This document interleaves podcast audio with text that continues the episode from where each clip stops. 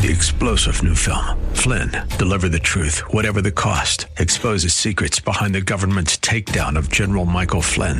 Flynn knew what the intel world had been up to. He ordered the first audit of the use of contractors. This set off alarm bells. He told the truth. He was the most dangerous person for Donald Trump to hire. They had to get rid of Flynn. Flynn, deliver the truth, whatever the cost. Available now. Watch it today. Go to salemnow.com. Salemnow.com.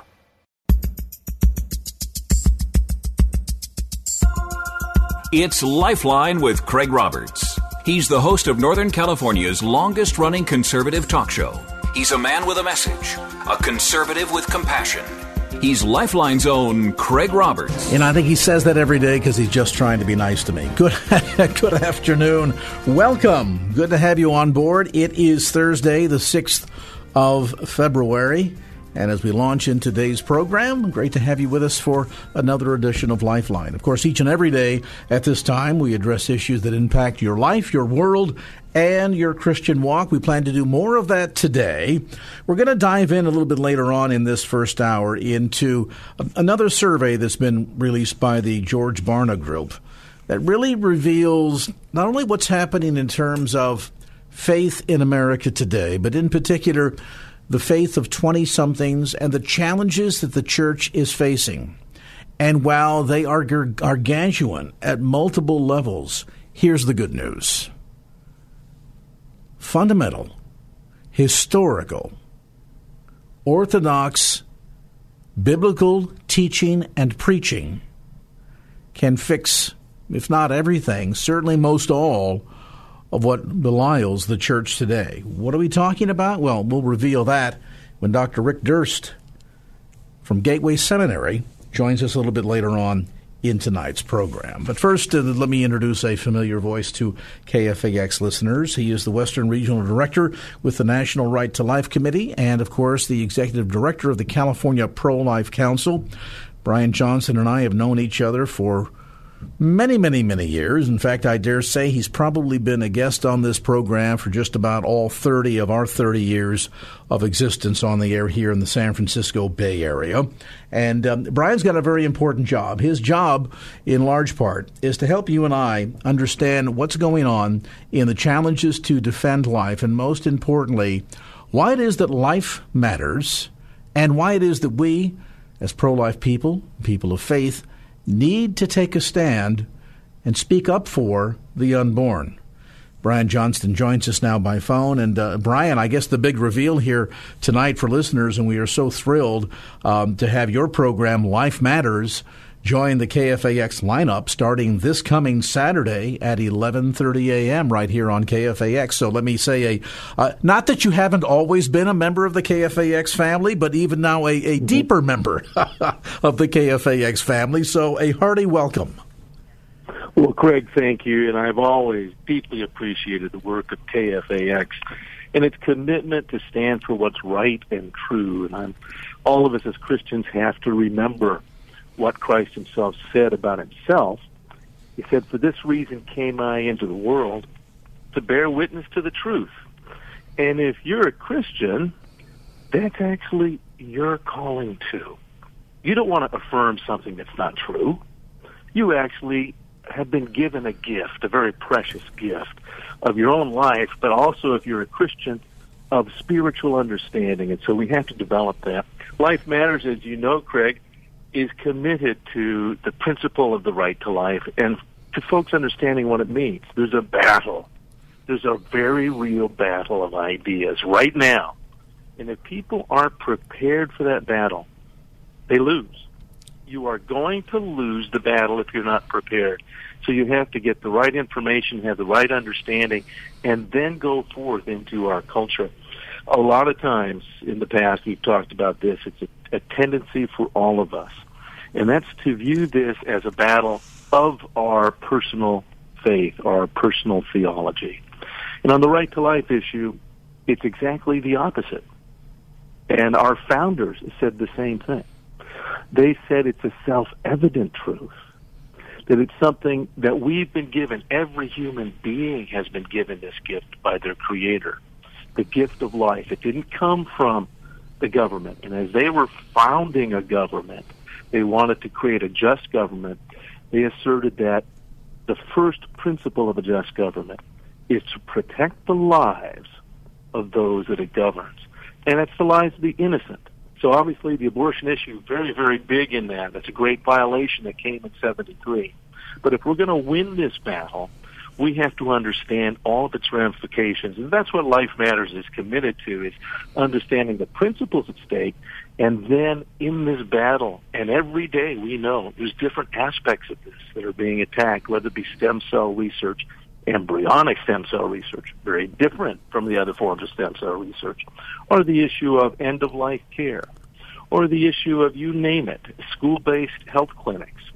The reality is that Western civilization has a very simple premise. And it's actually very simple. It comes to us through Judeo Christian tradition, but it's this human beings are more than merely animals. There is something unique about the human person, and that's why the laws need to reflect that. That's why we brought an end to slavery. That's why we're going to bring an end to legalized abortion on demand. We're going to do it because the facts are on our side, and we need to stand on those facts and assert these principles. So it's an exciting time to be alive. There's a lot to learn, and there's a lot to do. As you know, Craig, routinely, at least once a week, we talk about some of the immediate challenges, and as we see in Washington, D.C. and in the pop media, many of those challenges are misrepresented. Words are twisted for their own purposes, and the value of the human person is dismissed. And we're seeing this huge challenge culturally. And we, if anybody needs to be prepared, be prepared as the Christian. We are the salt. We are the ones that have to bring people back to reality as God has made it. It's a self-evident truth. So that's what this battle's about, and it's exciting, and I'm really honored to join with you there and uh, with folks across California because we've got a diverse team of people who believe exactly that we must end the human holocaust of abortion and do it in a way that is reasonable and appropriate and just. So I'm excited to be part of your team. Well, and of course, to, to put this in broader perspective for listeners, uh, Brian has been a fixture on this program going back, as I say, I, I, think pretty near almost all of our 30 years on the air. We, we entered into our 31st year in November of last year, started our 31st year. And over the course of time, as we talk about the issue of life, understand that this is far broader far deeper and has the potentiality of impacting every one of us. And let me explain why. Oftentimes, people narrowly define pro life as meaning, oh, I know what you're about. You're not in favor of abortion. Well, certainly that's true. But the broader issue of life is one that extends from womb to cradle to grave.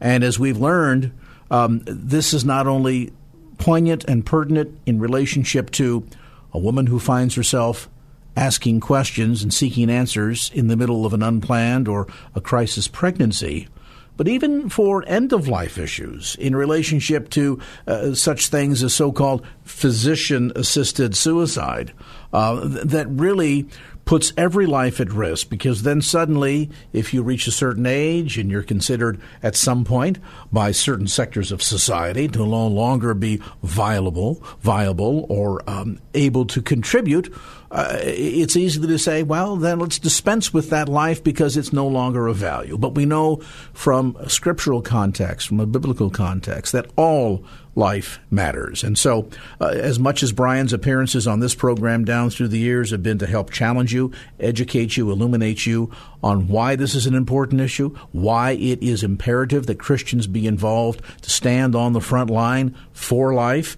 because we are the beneficiaries of the very life that God Himself breathed into each and every one of us, and that we are all made in God's image but likewise to be able to now with the launching of Life Matters Saturday mornings at 11:30 a.m. here on KFAX um, provide Brian with a deeper platform where he can explore the issues of the day in relationship to this broader topic of life and hopefully not only educate you but enlist you in the battle to stand up for all those whose lives are literally in the balance particularly in a state like California. So we invite you to mark your calendars. Tune in every Saturday morning, 11:30 a.m. right here on KFAX for Life Matters with Brian Johnston, Western Regional Director with the National Right to Life Committee and the Executive Director of the California Pro-Life Council. And uh, Brian, again, we're, we're thrilled for the launch, and we're going to be with um, uh, all of our ears keenly attuned to KFAX this Saturday morning at 11 a.m. for the inaugural program of Life Matters with Brian Johnston right here on KFAX. All right, we'll get a chance to talk to uh, Brian to say, well, does that mean he's not going to be on the show anymore? Oh, no. He will continue to be a fixture on this program for as long as he can tolerate me. Brian Johnston, our thanks to you, my friend.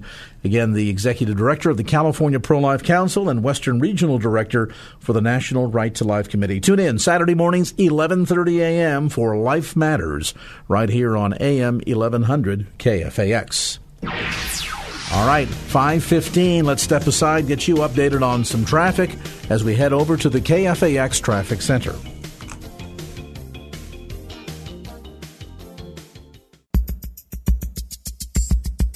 And now back to Lifeline with Craig Roberts.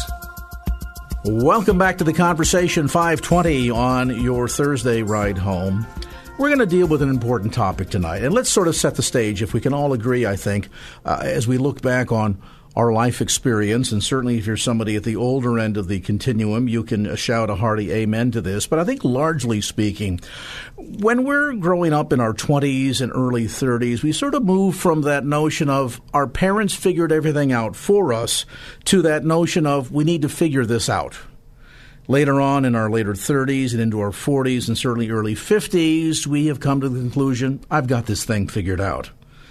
Then from our mid to later 50s into our 60s, we kind of have a little bit of doubt that comes back, and we say to ourselves, gee, I hope I figured this thing out right. And then later on in our 60s and 70s, perhaps we conclude it's too late to figure anything out. Uh, that continuum, of course, is is different for everybody. Um, and while certainly, hopefully, if you're grounded firmly in Christ, that sense of having figured things out stays with you throughout the entirety of your life. For growing percentiles of 20 somethings in America today, that notion of we need to figure this thing out, but we're not quite sure if this can be figured out is becoming a growing problem, and particularly so for the church. Now, at one level, you could say, my goodness, what's happening here? Uh, the church is facing these huge challenges where young people reach their late tween, teens and head off into college, and they sort of abandon the faith of their fathers and sometimes return, oftentimes don't return. And while we might ponder how problematic that is, I'm going to argue tonight that it actually presents a wonderful opportunity for the church, provided, of course, we've got our theology in right order.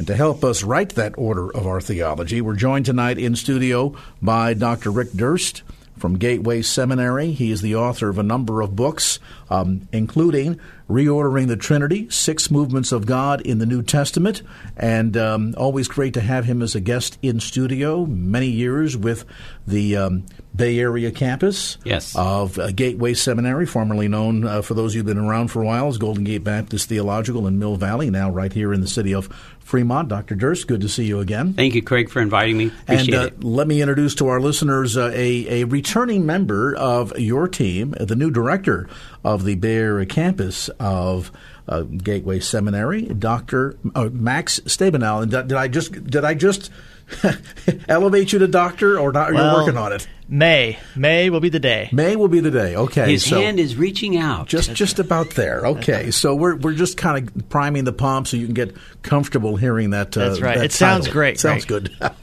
well, uh, welcome to both of you. And um, th- this is a topic that the church off and on I think takes serious, and then we kind of forget about. And then uh, the Barna Group comes out with another survey, and and typically as they fall about every five or ten years, we discover that things get mired deeper and deeper and deeper and the percentile of young people that are going through not a midlife crisis, but a, but a, a quarter life crisis in that uh, teens and early 30s arena uh, is certainly growing. There was a recent survey that found that people between the age of 25 and 33 report not only experiencing a so called quarter life crisis, much of that related to their faith, with a sense of rootlessness, being paralyzed in where they're at in life, and even a sense of loneliness, which I, which is interesting. And you know, when we look at this, I think the big question, and I'll pose this to Dr. Durst first. The big question is, as we see more and more young people leaving the church in their early twenties, and sometimes never returning, um, we could kind of conclude that there's got to be a reason behind this. If it's not failure of our faith itself, and let's begin with the premise that it is not, there must be something about the way the church is doing church today that is causing young people to feel as if the church itself can no longer provide viable answers. Well, I do think the ways, uh, the questions that are coming up are not easy questions. They're difficult questions. And there's kind of a fog, an information fog, so you can get both sides, but nobody tells you how to get consensus in that. Max and I were just talking about uh, churches that don't address the hard questions. I think it's because we want easy answers, we want answers that are unambiguous, and it's not always that easy to put it that way. A lot of biblical truth is paradoxical. It's mystery. God is mystery. You can't explain him away. You have to enjoy the mystery. So, uh, my experience has been that when I preach or teach and I deal with the really hard questions that folks are facing, like the questions of, of gender identity, uh, questions of, um, you know, how do we handle it when uh, those in authority seem to be acting uh, with um, violence against minorities? How do you deal with that? I remember asking one of our students. She was a lieutenant in one of the Bay Area police forces, African American woman. And I asked her, Do you have any children? She says, Yeah, I've got a son and a grandson. And I asked her just after the events in Missouri, What do you tell them so that uh, they, they'll act in a way that will you know, allow them to survive? And she was so fantastic. She said, Well, just do what the authorities say, whether you think they're right or wrong, make sure you, you survive. Another person told me, What I tell my boys to do is put a stuffed animal in the back window so they know you're, you're not just a, a gangster or something like that if you're stopped. But then um, this friend, Yvonne, she went on to say, I know that on this earth there is no justice, but I know there is justice above. Mm. And I think because many of our churches don't teach well on eschatology or even deal with the issue at all, people don't know how to hope in difficult times. And there's perhaps an even broader challenge that we're facing, not only sort of this paradigm shift away from orthodox Christianity and kind of the tendency towards feel good preaching coming from the pulpits. But Max, there's there's also perhaps a challenge here that didn't exist two or three generations ago two or three generations ago, as you were sharing your faith, it was a matter of convincing someone of the truth, the truth of the claims of Christ, the truth of, of God's love for us and Christ's work on the cross. Today, a larger percentile of people need to be convinced that the truth, meaning that the truth even exists, Oftentimes, you find young people that will suggest that there can be multiple truths residing in the same room all simultaneously at the same time. Your truth, my truth, somebody else's truth, that there isn't a common or single unifying truth. So, with that kind of a challenge, it's almost as if we as the church, in sharing our faith and in evangelizing and even teaching our faith to a congregation, need to take a couple of steps back and begin with that truth is let alone what the truth is based on Scripture. Would you agree? Yeah, I would say that um, because we have failed to teach God's Word as our sole authority, uh, we're neglecting so many topics that we should be able to give an answer to. We know truth because Christ is the truth. He's the way, the truth, and the life. But because of our failure to really teach God's Word and to submit ourselves to its full authority, people aren't seeing the practice of truth lived out in our lives. Uh, we can't espouse the scripture and we're not living according to the scripture. And so young people are looking at us and they're saying, well, you don't really believe what you're saying because mm. I can't see it evidenced in your life. So it's not just teaching it, it's living what we teach. And there is a fundamental disconnect to that, isn't there? I mean, in the sense that a lot of Christians sort of exercise this on Sunday I go to church and this is who I am, and on Monday I go back to being this other person the balance of the week, and I'll circle back again to my faith and my identity as a Christian when I reach Sunday again, if I even make it multiple Sundays in a row. Yeah. I think that old saying, walk your talk. Um, I told my wife today, I said, you know, uh, during seasons of high excitement, um, even spiritual excitement, you know, somebody may jump up and dance. And I said, it doesn't matter how high you jump. If when you hit the ground, you don't walk straight, you don't walk with the Lord in a way that's credible. That makes sense. And, you know, uh, coming to also your point earlier, and you touched on this as well, Max, that notion of the failure to teach solid, clear cut, historical, biblical truth. Um, one of the surveys released by Pew Research amongst, again, 18 to 29 year olds, um, and asking them where they receive their guidance in relationship to determining right and wrong, 24% said their faith, 16% said philosophy, 47% said common sense. And there's not much of that around these days. 12% said science, and 2% said, well, they didn't really know where their sense of right and wrong came from. Uh, I, I would be interesting to see a survey if they had been done five or six generations ago in the 1930s and 40s and see how drastically different perhaps those answers might be, particularly in relationship to receiving guidance and the sense of right and wrong based on biblical truth. I, we saw uh, we started an alpha course uh, just uh, on Tuesday, and the way that course started, they were street interviews in London and uh, the East Coast asking that very question. It was interesting how many of them said, "I don't, I don't answer hard questions," or "I call my grandmother," or "I Google it."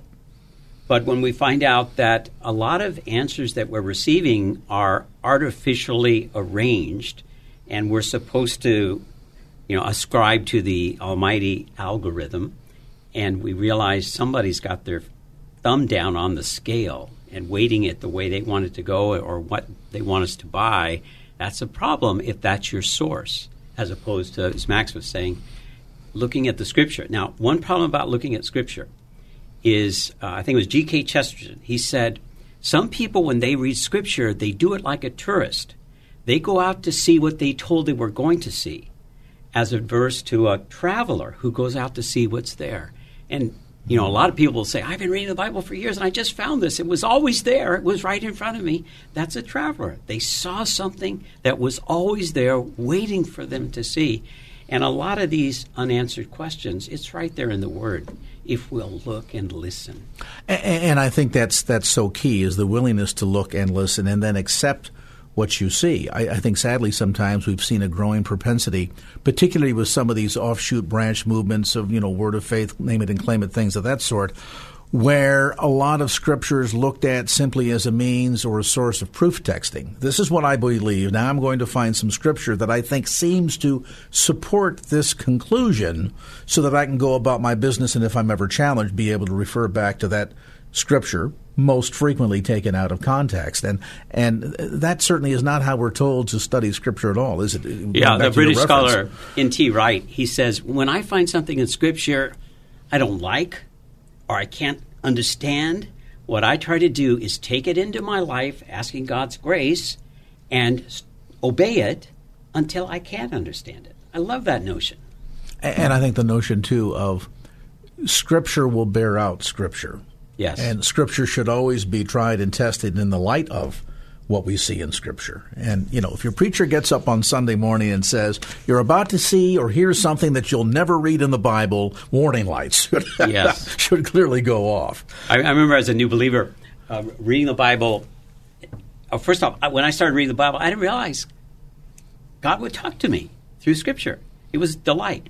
But uh, I still trusted in my own judgment more than Scripture. So I would do it my way, and it regularly failed. And then I would do it God's way, and it worked. And I said, oh, you know, I think I'll just skip the failure part. I'll just do it Mm-hmm. Yeah, what yeah. God says. Lean, lean not onto your own understanding, right? Dr. Rick Durst today with us in studio, along with Max Stabenow. He is the new director of the uh, Bay Area campus here, the Fremont campus of Gateway Seminary. And you can get more information, by the way, about Gateway online at gs.edu. That's gs.edu. Let's take a brief time out. We'll come back to more of our conversation as this edition of Lifeline continues. 534. Let's get caught up on traffic for you right now as you make your way wherever you might be headed on this Thursday. The latest now from the KFAX Traffic Center.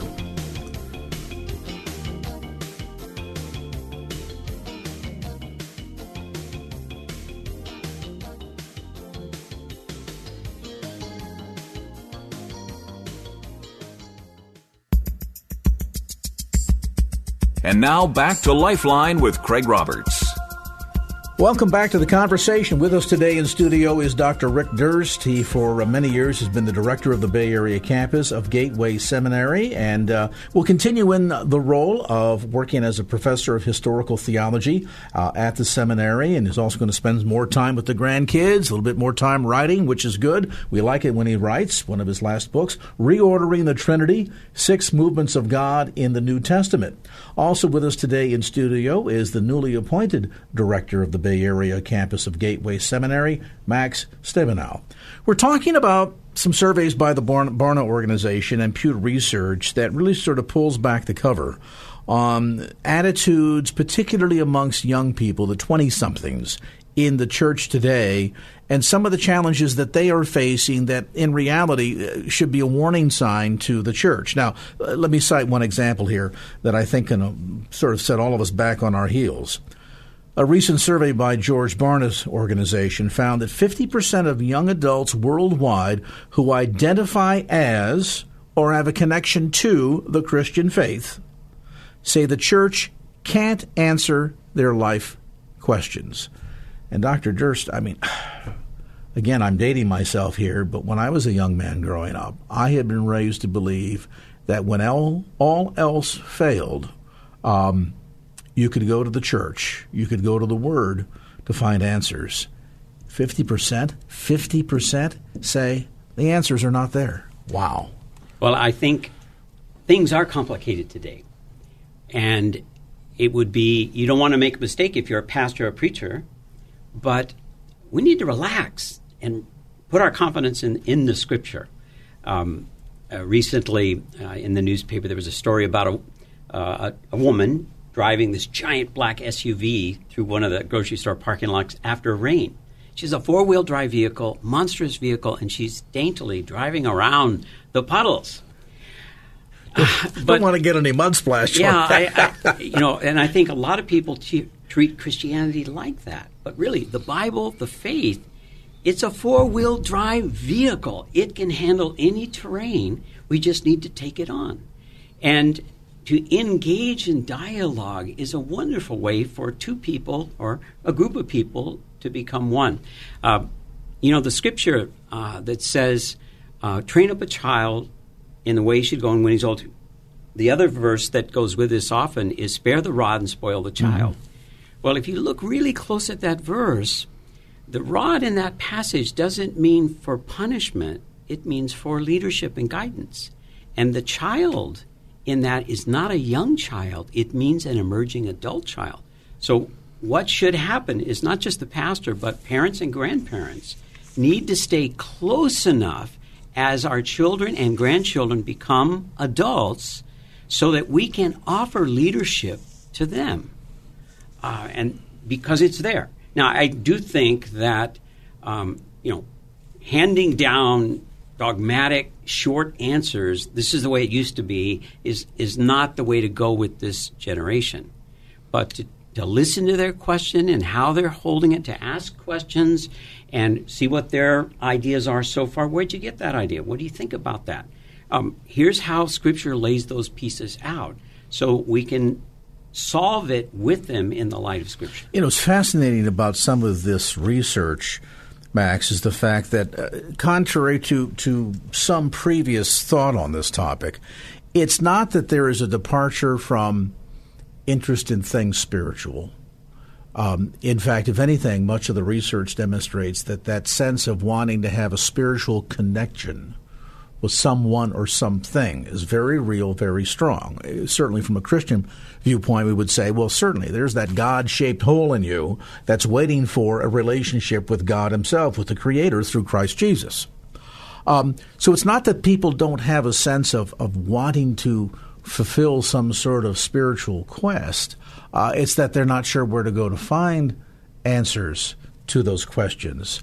And I think sometimes we as the church have felt that, well, if you ask a question, that's that's not good, and we're not prepared to give those sorts of answers. Or, as you say, Dr. Durst, we give those very quick, short, um, almost, why are you asking me this sort of an answer, as opposed to being willing to understand that Scripture can stand on its own. I, I, I like the notion of understanding that the Bible is valid for instruction, revealing of sin, correcting error, and providing examples of righteous living. And so to fear as if somehow Scripture cannot stand on its own, so to speak, is really a fallacious or erroneous viewpoint, is it not? It definitely is. And in large part, if you think about the uh, younger generation, they're seeking answers, they're hoping for answers, but their whole life, all they're ever around are their peers. They're separated out in the same age group from kindergarten all the way through school, even in the church. I was raised in the church and I did not sit in a Bible study with my mom until I was over 18 years old. So if I'm looking around me and I have answers or I have questions and I'm looking for answers, but all I see are my peers around me and no adults, no people older than me that I can ask, I'm going to be lost. Yeah, I've always often wondered why is it that we have children's church when there's no evidence of it in the first century church, and the notion of, and I know we do it because we don't want to be disturbed, but but the notion of separating out all of the young people instead of being side by side in the church congregation during the message. I always thought, wouldn't it be great if halfway through the message, pastor would pause for a moment and say, "Now, does anybody have any questions?" And allow us to have more of that iron sharpening iron experience going on. What a profound difference potentially it might make in the faith and the stability of young people were that sort of experience afforded them. That's right. And there is no uh, issue that we're facing in our culture that the Bible doesn't speak to. We're just not willing to dig into the scriptures and give the answer, and then give the answer in a way that can be received, in a way that's from love and uh, truly concerned for the individual. We're sometimes too too quick to give an answer before we've actually listened to the person's real needs and then came alongside of them and showed them the answer, but committed to walking with them as they wrestle with it on their own. Is part of the issue here that perhaps suddenly our religion has become more fear based than faith based? And I ask that question because you'll often hear it said, um, amongst pastors if there's a private conversation or you overhear two or three of them talking at the lunch counter. Well, if I preached on that topic this Sunday, oh boy, half the church would get up and walk out. I can't dare. I can't take that. I know the Bible says that, but I can't take that position from the pulpit. You know, we're in the middle of a fundraising drive right now, and that that that thermometer is not going to get any redder if I preach on that topic.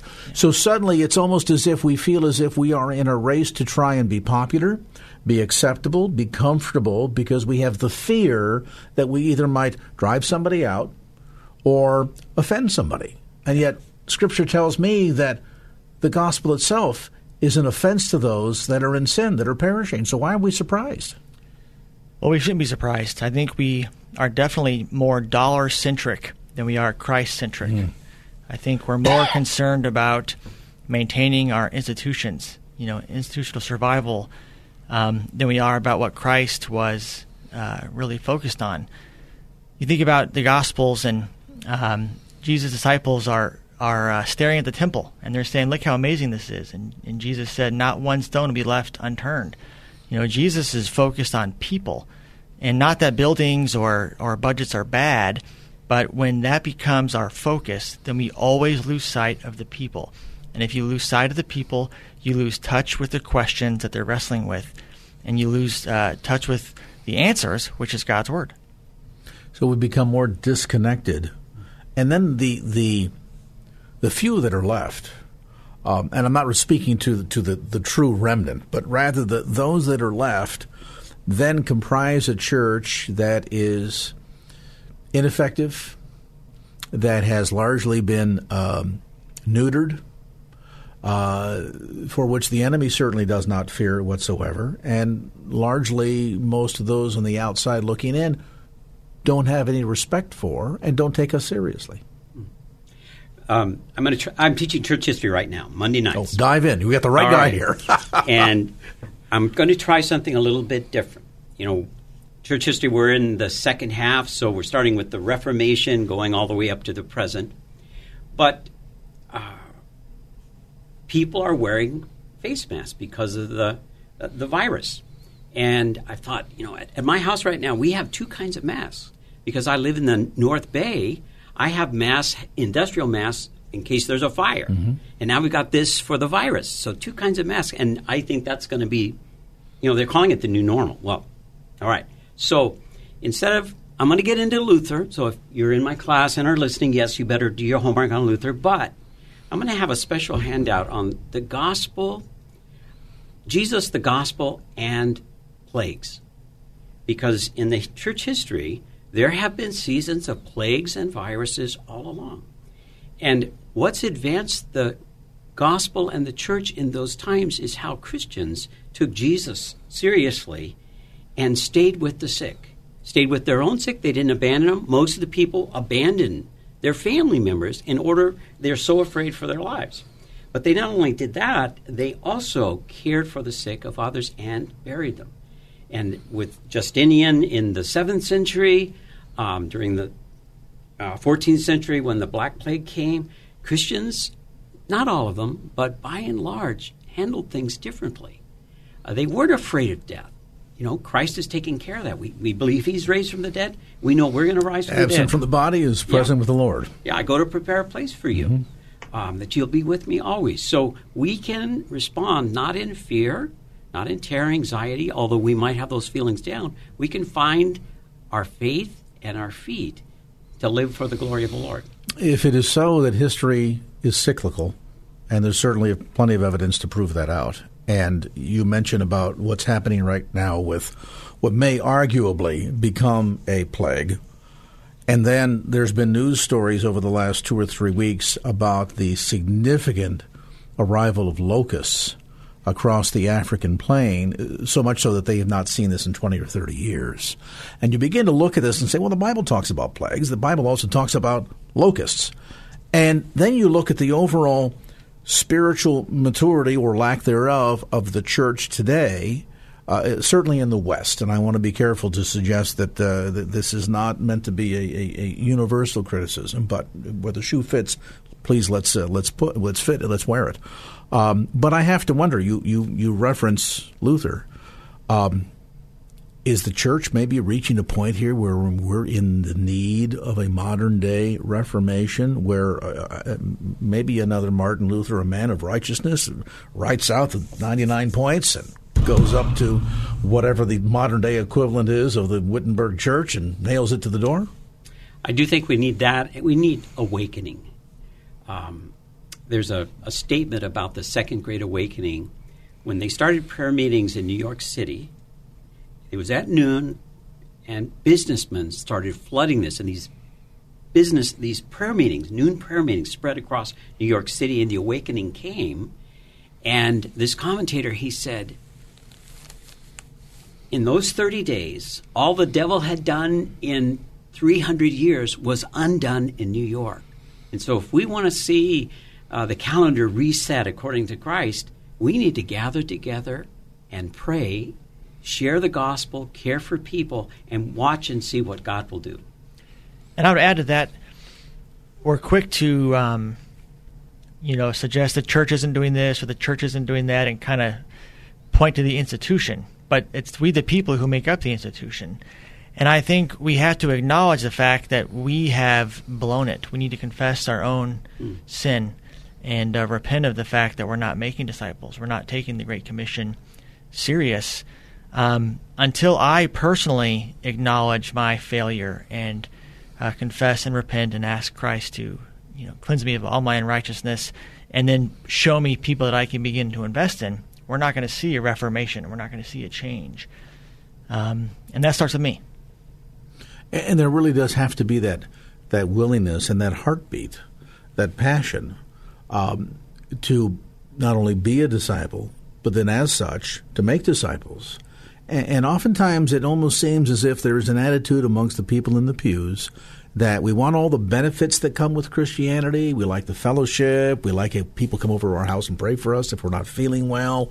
Uh, we like the notion that maybe God will put a new Cadillac in the driveway, whatever, whatever it might be. All of which seems to sort of uh, turn around fleshy desires, as opposed to the genuine acknowledgement of I am an individual in need of a Savior. Scripture reminds us that we've all sinned and fall short of the glory of God and to see ourselves as that person in need of a Savior, and then recognize what a great pearl of price uh, that has been sacrificed and given on our behalf. I mean, I, it's always been a mind blow for me. If you sit down and just try to think, wait a minute now, God Himself, the very creator of the universe, cared enough about me that he's going to sacrifice his own son to be that final, permanent, forever sacrifice because we could never keep the law. So that through Christ's death, burial, and resurrection, death could be defeated on my behalf. I could be forgiven of my sin and walk in fellowship with God, so much so that he's going to even have a little place for me in heaven. I mean, just think through that for a moment and go, wait a minute here. There's there, there there's something I've got. To, there's got to be a catch, right? um, salvation is free, but uh, it, we were bought with a huge price, and sadly, I think maybe too often we don't focus enough on that so that we appreciate the tremendous faith that we enjoy. And then I think if you put it in that context, it isn't that we have to share our faith, it's that we want to share our faith. Yeah, Francis Schaeffer was asked if he had an hour to talk to someone, how would he how would he do it? And he said he would take the first 50 minutes and talk about sin. Because until someone comes to the reality that they're a sinner, mm. the good news is meaningless. It doesn't it doesn't mean anything. And um, as Christians, we don't need to dwell on our sin, but the older I get, the more aware of how wretched I am and how desperate of a Savior uh, I am that I need. And the more uh, realization of that, the more compassion I have for others. It's easy to judge when you're sitting in your self righteousness, but when you recognize that you deserve nothing but hell, like the next person, then there is no sin that they're dealing with that I cannot walk alongside and share the gospel with them. I'll probably get in trouble by repeating this, but I had a call to the program the other day said, "Do you have a problem with uh, Roman Catholicism in the fact that so many Catholic churches display a cross that's a crucifix that uh, Christ is physically uh, on?" You know, because we as Christians understand that he's not on the cross, that he overcame the grave, and that that's now you know an empty tomb. And I said, "Your point is a valid one." But there's also a notion that sometimes having that reminder of Christ's passion, of the suffering that he went through on our behalf, that brings about a greater sense of the gravity of the offense of sin and what it mean meant for the very Son of God, very God Himself, to spill His blood on our behalf. That through that we could be redeemed. And, and, and, and maybe that's part of the disconnect here is that sometimes we, we, we wish to have a bloodless Christianity. We like all the good, comfortable, fun, easy, exciting stuff that goes with it. But that sin conversation, that sacrifice thing, that sanctification part, the blood being shed. Wow. Ooh, no, I don't want to talk about that. I'm okay with that if it's in the movies and it's part of my entertainment, but I don't want it part of my faith. Well, I, I would take one step even before what Max brought up. To meet the living, holy God really humbles me. It takes me out of my comfort zone. Uh, we speak of the fear of the Lord, and there may be trembling involved. And when I see how holy and how pure He is, then I see what I'm like. Do you remember the account of uh, Jesus uh, with Peter in the boat, the fishermen? You know, Peter and his, and his crew and they cast out. They catch all these fish. They start pulling it in, and all of a sudden it dawns on Peter. It's Jesus that's doing this. I'm in the boat with a holy guy, and he he flops down in the boat with the fish, and he says, "Go away from me, because I'm a sinner."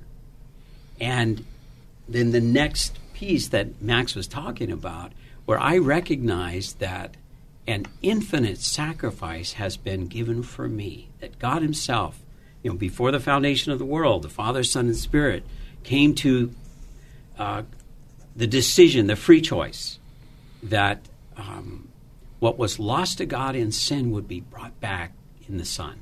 Mm-hmm. And we have a high priest who's entered into the Holy of Holies and anchored our souls there. And we sang at chapel on uh, Monday night about him holding fast to us. I remember um, years ago hiking um, a, a, Goat Rock beach, and there was a steep cliff, and my I didn't realize my son, three years old, was right behind me, and until I heard him sort of scream because he started to slide down, and I just grabbed his hand. I don't know if I hurt him or not, but he didn't slide anymore. I held fast to him, and that's the kind of hold the Lord has on us, mm-hmm. and I don't have to be worried about anything. He's he's not going to let go. Uh, that, that we're going to linger on that, that imagery for a moment because it's so poignant, and then we're going to come back to more of our conversation. Dr. Rick Durst with us today, Max Stabenow, both with the Gateway Seminary Fremont campus. Information, by the way, available on the web at gs.edu. Just think of Gateway Seminary, gs.edu. We'll take this time out, get you updated on some traffic. Back with more as Lifeline continues. 6.03 the clock, and on traffic, the latest from the KFAX Traffic Center. Okay tonight?